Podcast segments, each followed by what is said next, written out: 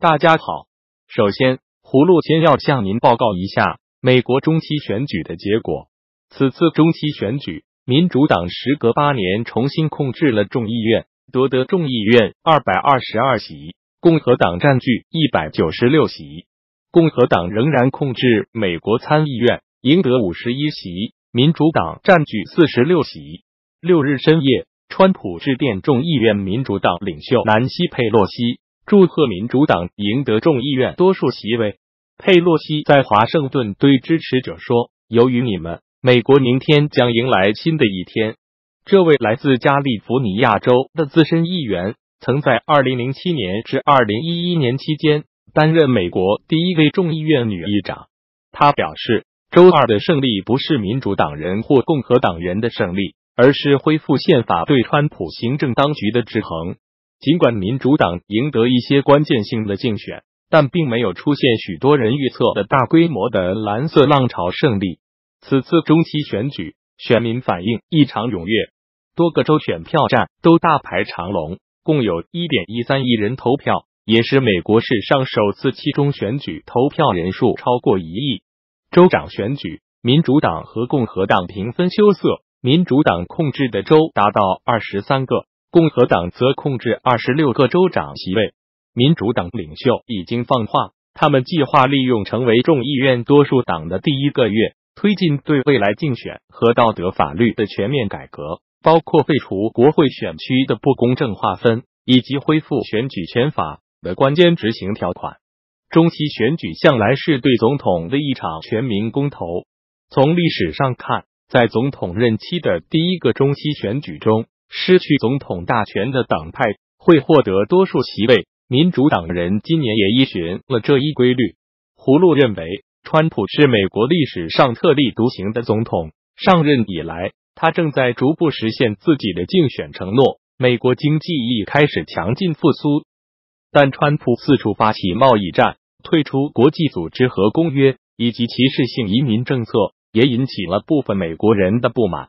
葫芦觉得，川普让美国从神变回了一个真实的国家，美国承载不了太多国际义务。川普像个牛仔，奥马巴像个绅士，美国人民两者都需要。权力均衡是美国人的文化，无论川普还是奥巴马，都是人民的打工仔。中期选举后，中美贸易战是否会有转机？我们还需要进一步观察。接着，葫芦与您聊聊联合国人权理事会对新疆在教育集中营调查的事。联合国人权理事会六号在日内瓦开会审议中国的人权记录。北京当局对待少数民族的问题，以及羁押活动人士、压制宗教和公民自由等问题将受到关注。外交部副部长乐玉成在联合国人权理事会的会议上称，西方国家对新疆穆斯林被大批关押的指控是罔顾事实。他说，新疆教育营是基于反恐斗争的需要而建立的。根据联合国人权理事会的规定，每五年将定期审议所有的联合国成员国的人权记录。受到审议的国家要展示他如何执行了先前的审议所提出的建议。并回答来自其他国家的政府、非政府组织以及其他团体的问题。美国、加拿大等国的代表在会议上指出，根据可信报告显示，中国大批关押、迫害和监控新疆维吾尔和其他族裔的穆斯林人。美国代表卡萨雷呼吁中国停止所有形式的任意拘禁，包括新疆的拘押营，并且释放可能高达数百万的被拘押者。在联合国人权理事会讨论的同时，来自世界各地的新疆和西藏人在日内瓦联合国总部外举行集会，抗议中国的压制政策。葫芦为维吾尔人受到中共的残酷迫害感到悲伤。绝大多数维吾尔人是热爱和平和勤劳善良的，但中共惨无人道的将他们关押是反人类的罪行，必须立即停止。联合国应派遣代表团深入新疆调查在教育集中营，并公布调查结果。最后，葫芦与您说一件稀奇事：中国国土版图竟是国家机密。二零一七年八月十四日，三十九岁的殷敏红向中国外交部提交信息公开申请。